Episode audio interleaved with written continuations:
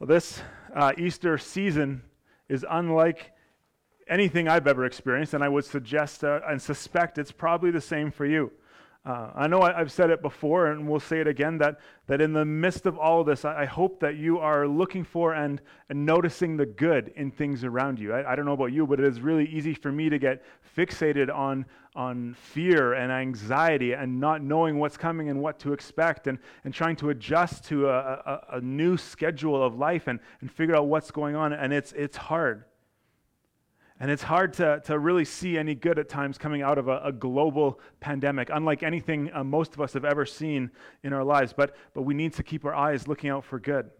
Maybe even right now, if you're on our Facebook chat, uh, put a couple things in the comments there of, of things you've seen, uh, highlights you've seen, if you will, from the last couple of weeks of just ways that, that, that uh, there is good showing up. And hopefully those things will encourage one another. I'd love to see how, how people and our town and, and our, our province and, and country are, are banding together to care for one another. It's a beautiful thing. I'd love to see as well how, how innovators are leveraging this new reality to start something new. I, have never seen so many in home or, or, live streaming products and services suddenly come online. It's been amazing. And I've really been encouraged to see the church uh, step out and be the church always looking for ways to serve and to show God's glory and tell his story. And, and that's our encouragement to, to keep doing that in the days and weeks and months to come. And we will, as, as Trinity Bible Church, continue to, to look for those things that we can be a part of as well. And so uh, keep your eyes open and, and share those things. If you're tuning with us for the very first time, I'm so glad you're here. Glad you're with us. Thank you for spending time with us this morning. I, I do honestly really appreciate it. I can't see you in the room with me, obviously, but I, I do go back and I look at, at who was here, and it is a tremendous encouragement that you've taken time from your day to, uh, to invest in this time with us together. I would, I would love to connect with you later, either via the chat or email or text or, or whatever else. So let me, let me know you're here. Uh, as I was doing some Bible reading earlier this week and, and preparing for Easter and, and getting ready for this series and this time, uh, I, something jumped out of a text I was reading that, that has really shaped where this series will go. Uh, in John's gospel, he tells us in chapter 6 that, that Jesus was, was going around, he was doing all these amazing, amazing things, and then he, he miraculously fed a crowd of 5,000 with just a few loaves of bread and a couple small fish. And then once everyone had, had eaten and was, was full, he sent his disciples out to, to gather the leftovers, and they collected 12 baskets of leftover food.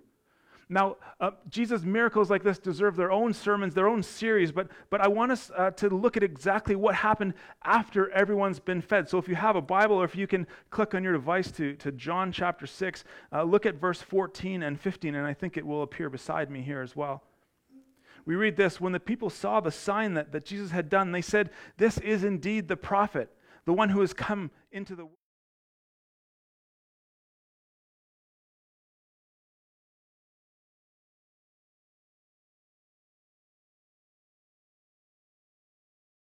Me when I read this uh, the other day was uh, especially being in the midst of this coronavirus pandemic and all that we're going through is, is just how many times we want to put our faith and our hope and our trust in something, and it may not be as it seems. Again, I think we're all very much aware of, of, of, so much of what's going on around the world, so I'm not going to recount it here for us this morning. But one of the things that I've noticed, and maybe you've noticed it too, is that, that so many of the structures or, or the things that we've used to or come accustomed to defining ourselves by and, and putting our hope and trust and faith in have disappeared in an instant. The markets have tanked and recovered and tanked and recovered and tanked again. Jobs have disappeared. Our ability to even get up and travel around the, the town or the province has disappeared. And of course, many for more things. When our own personal world, or, or in this time, in when the whole world gets thrown into turmoil, I think that we are left with really one question as our foundations get rocked. And that question is this Who or what is your king? What's, what's that thing that you define yourself by? If we're coming out of that John 6, they, they saw Jesus do something for them and they wanted to make him king. They wanted to, to, to trust him, put, put their faith in him because he fed them. And so, what are we looking to for that stability? That's the question here. What's that thing you define yourself by? Who, who or what do you devote your time, your talent, your energy, your resources towards? That's, that's the thing that we're calling your king this morning. Within our, our Christian faith, we would say that's the thing that you worship, the thing that you devote your time, talent, your energy, your resources towards. Now, in that John passage, by the way, uh, the people were right. When they called Jesus the prophet who has come into the world, they were talking about the one that Moses had promised centuries before in Deuteronomy chapter 18. And so, yes, that promised prophet had arrived. Jesus was him, but he wasn't what they expected at this moment. And that's why Jesus slipped away and went up to the mountains to be by himself. Now, we are in the midst of a, a, similar crisis, I would suggest. Every, every one of us is looking for something to help us make sense of the world. We need something to answer these biggest questions of life because so many of our answers have been shaken. Why are we here? Where are we going? How do we, how do we get there? How do we find our meaning, purpose, value, and identity? We're looking for something or to something or someone to answer all of those questions. And John 6, the, the people saw Jesus as a meal ticket in that moment.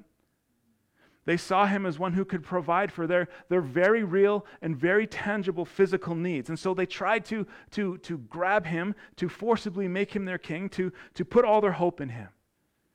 So our question is, is who are you looking to be your provider?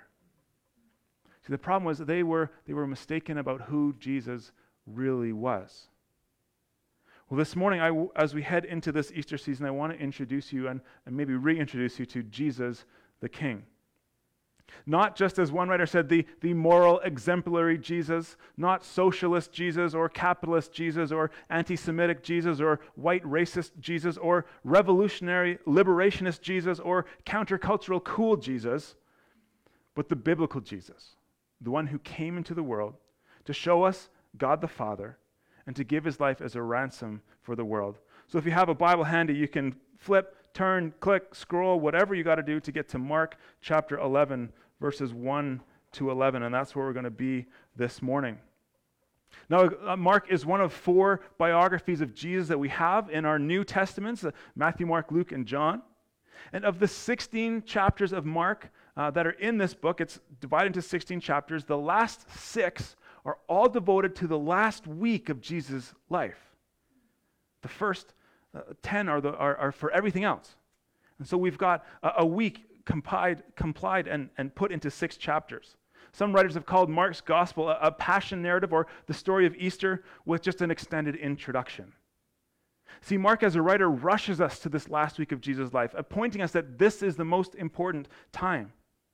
And all the while, as we head towards this, in those first chapters, in those first 10 chapters, as Jesus starts to describe why he's come and who, he's, who he is and, and what the kingdom's like, uh, he seemingly doesn't want people to uh, believe in him as king, to trust him as king just yet. Uh, so many times he says, Hey, I've done this for you, don't tell anyone about it. Theologians call this the, the messianic secret of Mark. And so when you read this book, and I'd encourage you to maybe do that again this week, and if, if you can grab the time, maybe do it in one sitting. Start in chapter one and read all the way through. It might, might take you, I don't know, 45 minutes to an hour or so. But as we read this book, we get to see all sorts of glimpses of who this king is, what kind of king Jesus is going to be. And we'll just hit a couple of high points here. Mark starts off his gospel hinting at this, that there's going to be big news in the coming pages. In Mark 1, verse 1, we read that this is the beginning of the gospel of Jesus Christ, the Son of God. This was common language in the Roman era. This would have been the way that news was announced, was announced when, when Caesar's generals came back victorious. Hey, this is, this is the good news of the, the empire for you.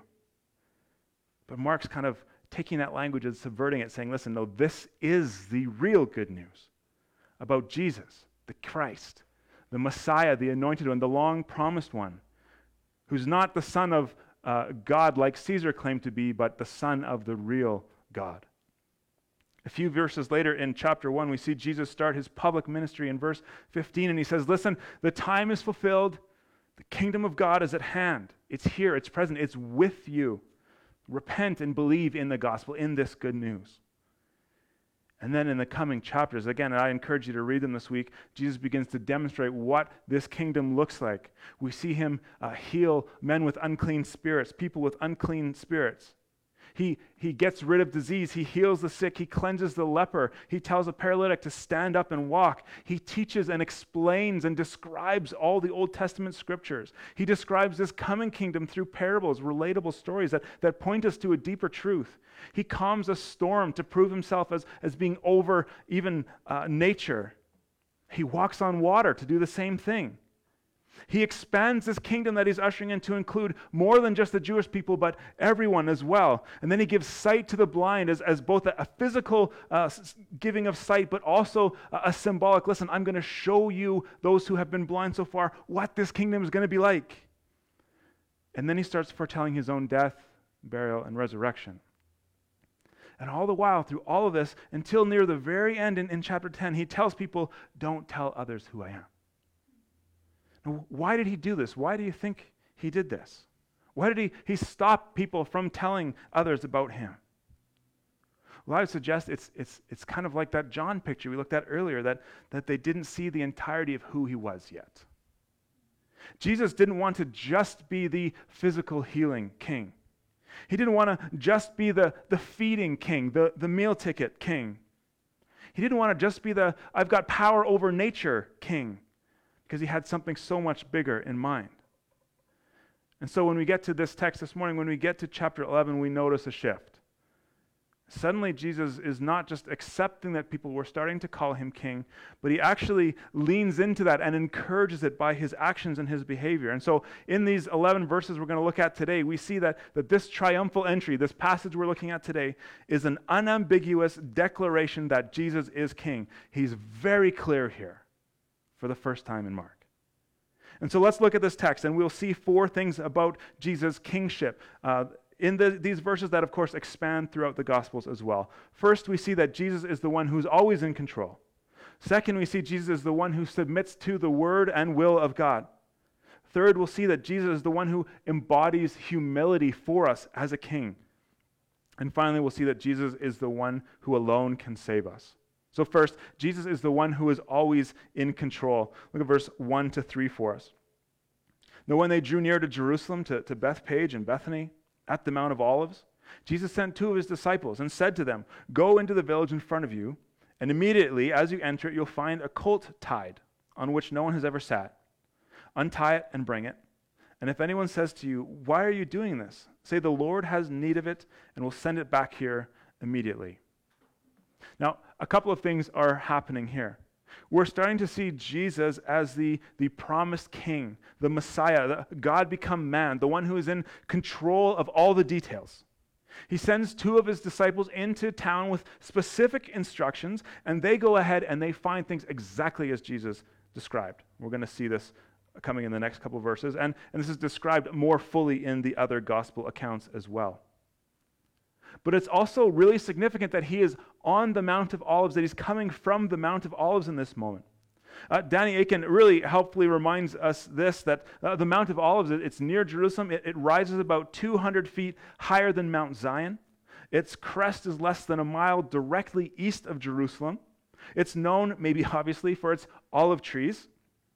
And its slopes were the path of David's retreat from Jerusalem to escape capture by his son Absalom in 2 Samuel 15. Uh, on this mountain, Solomon grieved God by, by setting up idols for his foreign wives to worship in 1 Kings 11. Ezekiel witnessed the glory of God here in Ezekiel chapter 11. And now we see Jesus, the, the son of David, making his, his royal entry into Jerusalem here in, in Mark 11 and also Matthew 21 and Luke 19 and, and John 12. It was on this mountain as well that Jesus wept over the disobedience and blindness of Jerusalem in Luke chapter 19. And this would be the place that the disciples would later see Jesus ascend into glory in Luke 24 and Acts 1. This is a significant place for the people of, of Israel, for, for the, the followers of the Old Testament. And to this point, this was a significant place. Sinclair Ferguson says that Jesus' majesty and his authority began to shine through from the moment of his entry into Jerusalem, and he started here at the Mount of Olives. The second thing we see is Jesus is the one who submits to the word of God. Let me read verses 4 to 7. And so the disciples went away. They got into town. They, they found a colt tied at a door outside in the street, and they untied it. And when those standing there said to them, What are you doing untying the colt? And they told them what Jesus had said, and they let them go. So the disciples brought the colt to Jesus, and they threw their cloaks on it, and he sat on it. Again, the two disciples walk into Jerusalem, and they find everything just like Jesus said they would.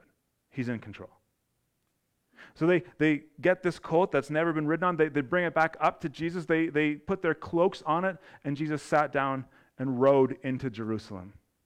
Now, just like in those first few verses, in these verses, there is a ton going on here. Consider this. Uh, if you're familiar with the Gospels and the story of Jesus and, and have read the, the narratives before, how many times do we see Jesus riding anything? See, unless he's on a boat, Jesus is walking, except for right here. This is the one and only time he rides an animal, and he's chosen specifically a small donkey to be that animal. All this was highly symbolic. And, and in the light of Old Testament prophecy and expectation and illusions, these would have set alarm bells off for all the Jewish people around him seeing him do this. The phrase that Jesus told them, that his disciples, to go in and say, if, if someone asks you why you're doing this, say, the Lord needs it. This phrase uh, echoes back when King David and his men were, were hungry and, and fleeing, and they, they, they stopped and they needed the sacred bread from the temple. And they said, Listen, the Lord needs it. We need this right now. So, what we're seeing here is that David's greater son is here. Jesus, son of David, rides in on a donkey. He's also declaring his kingship and fulfilling Zechariah 9 9 and, and Matthew 21 and John 12 help to make this even clearer than what we see here in Mark. But in Zechariah 9 9, we read this a prophecy Rejoice greatly, O daughter of Zion. Shout aloud, O daughter of Jerusalem. Behold, your king is coming to you. Righteous and having salvation is he. That's a great description for a king, isn't it? Righteous and salva- having salvation is he. Humble and mounted on a donkey, on a colt, on the foal of a donkey. See, Jesus knew exactly what he was doing here. He wasn't just all of a sudden tired and said, Listen, I, I, I, can see something down the hill. Go bring that to me so I can ride downhill into town. But his, his whole life was submitted to the Word of God. He knew very clearly that he was fulfilling these prophecies. He knew that the whole grand narrative of Scripture, the whole what we call our Old Testament, was pointing to this point right now. It all, it all culminated with him. The whole cosmic redemption plan that God started in Genesis 3:15 was, was pointing to this moment, to Jesus and his, his life and death and burial and resurrection. And all of this was unfolding right now in front of the disciples. Uh, no wonder elsewhere Jesus said in John chapter 5, listen to the religious leaders, he said, You search the scriptures because you think that in them you have eternal life. He says, But you're wrong with that. It's they that bear witness about me. If you, if you look at the Old Testament, it points to me, he says. Jesus is the one who is in control, and he is the one who is fully submitted to the Word of God, to the will of God, to the work of God. The third thing we see in the next couple of verses here is Jesus is also the one who embodies humility. Look at verse 7. And so they brought the colt to Jesus, threw their cloaks on it, he sat on it. And then many spread their cloaks on the road, and others spread leafy branches. Kids, if you've cut out that palm frond and colored it, now is the time to wave it around and, and spread it down here on the ground in your living rooms or wherever you are. And others spread leafy branches that they had cut from the fields. Jesus starts what turns into a parade into Jerusalem on a young colt. Deity on a donkey. What a fascinating thing. Again, uh, Dan Akin helpfully tells us here this prophecy of Zechariah 9 9 beautifully makes this connection to, to Jesus riding in on a donkey and his humility. This was, again, we read, this was a donkey that had never been ridden before, yet Jesus had no need to break it in. It's like the donkey knew his creator. The donkey knew its master. And yes, Jesus is the one bringing righteousness, right standing with God, and salvation, our, our ability to be saved and renewed back into a right relationship with God. And yes, this king comes humble, mounted on a donkey. This is totally different than what the people would have been accustomed to when, when the Romans came in victorious. They would have come in on a war horse, not a donkey. And so, in this moment, the people are starting to, to see what's going on. They start to, to recognize that this is their long awaited king coming into town. They're celebrating, they're, they're cutting down branches and putting them down as a, as a, a mark of respect and, and a, a sign that, that this is the king coming. Now, Jerusalem these days would have been packed, packed, packed, because it was the Passover. We're told it was the busiest weekend in Jerusalem, like a, I was going to say a long weekend in Canmore, but hopefully we have some busy ones of those coming up. But the people were all there. They were excited for this festival to begin with, and now they see these Old Testament prophecies coming true right in front of them. They start to put the palm fronds down as a way to welcome and celebrate their king.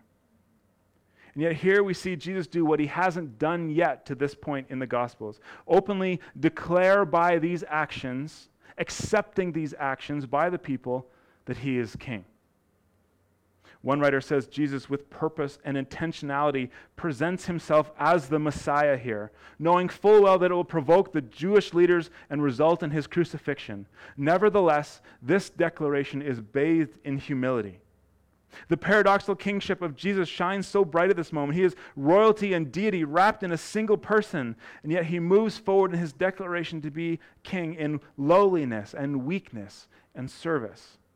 He doesn't come in pomp, but in meekness and lowliness. He comes in humility and simplicity. Sinclair Ferguson also helps us uh, capture all that's going on in this moment by saying this uh, think for a moment what Mark's record would convey to those who first read it Christians in Rome. We've got to always remember the original audience of the text when we come to it. If, if these were Romans seeing a king come in like this, it would have kind of blown them away. He goes on to say, No doubt many of them, many of those original readers, would have seen generals enter Rome in triumph to receive the accolades of victory. And so, how stark the contrast between Roman glory and Jesus' humility must have seemed how mighty and powerful the sword and political power, power by contrast with King Jesus. And yet we know that Jesus' kingdom was established while the glory that was Rome has disappeared into oblivion. We know that what Jesus did in Jerusalem established a kingdom which would outlast all the kingdoms of this world and break in pieces every man centered kingdom which sets itself against it. Jesus had come to, to take his throne, but he had committed himself to begin his reign from a cross. And we'll see that later this week on Good Friday. Finally, the last thing we see in these verses we're going to look at this morning is that Jesus is the one who alone can save. We started this morning talking about how we all look to something or someone to save us, to, to, to bring us meaning and purpose and, and identity. But in this text, we see that, that only Jesus can do that. Verse 9. And those who went before and those who followed were shouting, Hosanna! Blessed is he who comes in the name of the Lord. Blessed is the coming kingdom of our father David. Hosanna in the highest. Now, the crowd here again, they're getting really into this. They're recognizing all that's going on. Their, their, their Jewish stories are coming true. All the prophecies are starting to come true. And so, what they're saying to Jesus in this moment could not have been any truer that this is the king, the one that's coming from David. But even still, they couldn't fully understand the significance of all that they were saying. Hosanna means literally, save, I pray. It draws from the language of Psalm 118, verse 25 and 26, that says, Save us, we pray, O Lord. O Lord, we pray, give us success. Blessed is he who comes in the name of the Lord. We bless you from the house of the Lord. Again, remember, this is Passover time in Jerusalem. The Passover festival and, and celebration that's, that's happening now was, was, was celebrating the, the Jewish people's deliverance from their slavery to Egypt. They were free. They were brought out of slavery and into freedom. And so now they're expecting this to happen again. They're, they're expecting liberation and deliverance from Rome now. Blessed that they say draws as well from number 6, 24 to 7, 27. We read, The Lord bless you and keep you. The Lord make his face to shine upon you and be gracious to you. And the Lord lift up his countenance upon you and give you peace. And then so shall they put my name upon the people of Israel, and I will bless them, that Numbers passage says. Dan Akin again helpfully points out to us here that, that Jesus is the one will be blessed. He, he comes in the name of the Lord. And he's also bringing in, ushering in the coming kingdom of David that had been so long anticipated. That means as they're heaping these praises on Jesus, and as Jesus is coming into town this way, he's fulfilling again all kinds of Old Testament prophecies that we're seeing come true in this moment. 2 Samuel 7, we see this throne being established forever. Isaiah 9 prophesied that, that unto us a child will be born, and, and we're seeing that happen here. A little bit later, Isaiah 11, uh, from the line of Jesse, David's dad, a king will come. We also see prophecies in Jeremiah 23 and Ezekiel 34 and, and Micah 5, among many others, coming true right here, right in this moment.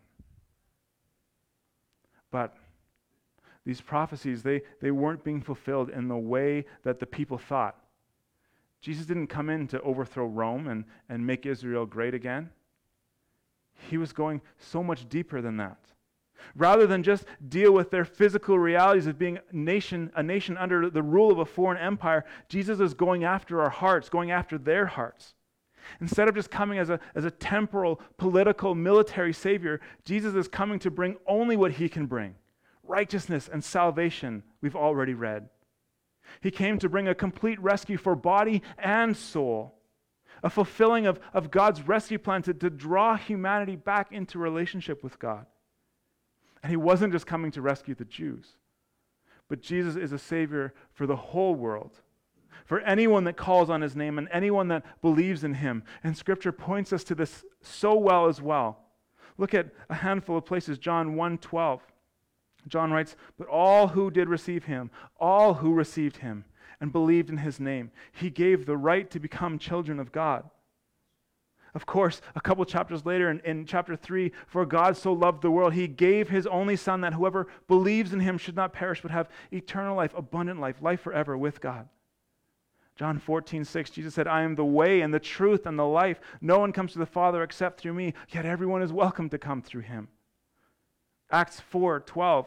We read, There is salvation in no one else, for there is no other name under heaven given among men by which we must be saved. And finally, for this morning, in 1 Timothy 2 5, for there is one God, there's one mediator between God and man, and that is the man Christ Jesus. Jesus has come as the only one that can rescue us, the only one that can, can, can free us from our slavery to, to sin and rebellion against the God who loves us and wants to be with us. This is more than freedom against an oppressor. This is more than bringing a massive economic stimulus package. This is more than anything we could ever ask or imagine. Jesus' mission was to come and be victory of, of life over death, to bring salvation over sin, truth over error, love over hate, forgiveness over condemnation. And on that day, the people cried out, Save us. And though they didn't fully understand what they were asking, that's what they needed. And that's what we need too. So the last question for us today is Have you or are you willing to say the same thing to Jesus? Save me. Maybe you've never thought about this question before. Maybe you're tuning in for the first time and you're, you're hearing some of these things for the first time. Maybe you're, you're looking at the world around you and you're seeing so many of the systems and, and things that you've put your hope in for security and meaning and value crumble in the midst of this current crisis. And maybe you're asking, where is God in all this? Which is a fantastic question. Let me answer that this way at the, at the, risk of sounding overly simplistic He is with us. He has come to be with us, to rescue us. He's not surprised by this. God's not madly scrambling to create some sort of contingency plan because somehow we've messed up and there's this virus going across the whole planet. But God is still in control. Jesus is still in control. And He is leading and guiding us in the will and word and way of God. Jesus is the humble king, the servant king that came and gave his life for us. Jesus is the only one that can ultimately save us and give us those things meaning, value, purpose, identity, and true love. If you're not sure about this and want to know more, again, I would invite you to drop a note in the comments send me a message to the chat window later, fire me an email off if you like. I would love to have a further conversation with you about this. I'd also invite you to, to find a Bible. If you don't have one, find one online. Uh, Bible.com or the, the YouVersion Bible app is, is one of my favorites. And read one or read all of these Gospels for yourself Matthew, Mark, Luke, John, and, and come to these texts humbly, looking for answers and allowing the words to speak to your heart. This is the, the beautiful thing about the Bible is that it is, it is living and active. It still cuts to our hearts. It speaks to the deepest parts of us. Maybe you grew up in and around church or, and heard about Jesus, but, but for whatever reason and turned away and left disappointed or disillusioned or hurt by the church or Christians. First, let me apologize for the way many have been hurt by followers of Jesus. Sometimes Christians can misrepresent Jesus and push people away. And you know what? Sometimes Christians are just jerks. But let me encourage you not to give up on Jesus because some of the people who follow him have done bad things, horrible things. Pick up a Bible, give it a read. Evaluate Jesus on Jesus, not on people like me who imperfectly follow him. If you've been following Jesus for some time, maybe you just need this as a reminder that, that Jesus came to usher in the kingdom of God, that he, is, he has come to, to, to make us look at our lives, and, and Jesus asks us to do the same, to, to repent, to turn, to head towards him and, and believe in the gospel. And to be reminded that Jesus is in control and he, he's humbly leading us and serving us, that he's come to save us. So maybe that what you land in one of those three spots or others this morning. Now, listen, Jesus coming to save doesn't mean that right away we are going to be free from hard times. That is not promised anywhere in here. But what it means is that He is with us in this and through this. It means that we're a part of a growing kingdom of God in this life and into the next. It means that, that we have the opportunity to be who we were created to be, that we were, uh, have the ability to be drawn in and, and made heirs of Jesus, that we're grafted into the family of God. So that in the midst of this chaos and, and turmoil and anxiety and fear, and in the midst of the next chaos, turmoil, anxiety, and fear, we can know that we follow a king that is in control, that is submitted to the word of God, leading and guiding us still, a king that embodies humility, a servant leader that gave his life for us, and one that came to save. Let me pray, and then I'll invite Arnie and Marty to come lead us in another couple closing songs. Let's pray. God, thank you for this text. Thank you for this opportunity we have to, to gather and, maybe uh, slow down a little bit and listen to your word speak this morning. Jesus, thank you that you are the king that is in control. Thank you that you submitted to the word of God. Thank you that you lead us. Thank you that you came as a humble king, that you came as a, a servant leader that, that gave his life for us. Thank you that, that when we look to you, we can see the visible image of an invisible God. We can see uh, who God is by how you acted, how you related to God, to others, to creation. Thank you for coming and living a, a perfect life uh, perfectly obedient to God the Father. Thank you that you came as that prophesied king who, who brought righteousness and salvation, who brought the rescuing work. As we head towards Good Friday and Easter Sunday, we thank you that you were willing to submit to God and go to the cross, to take the punishment for, for all my rebellion, for all the ways that I've gone my own way and turned my back on God. And you died for those. And in your death and resurrection, you conquered our three greatest enemies in Satan, sin, and death, so that we can cling to you and you, we can, can have a, a, a way into relationship with God, that you have traded your righteousness for our sinfulness, and so we can be called children of God. Thank you for all these things. Thank you that you continue to speak and challenge and draw us to you still.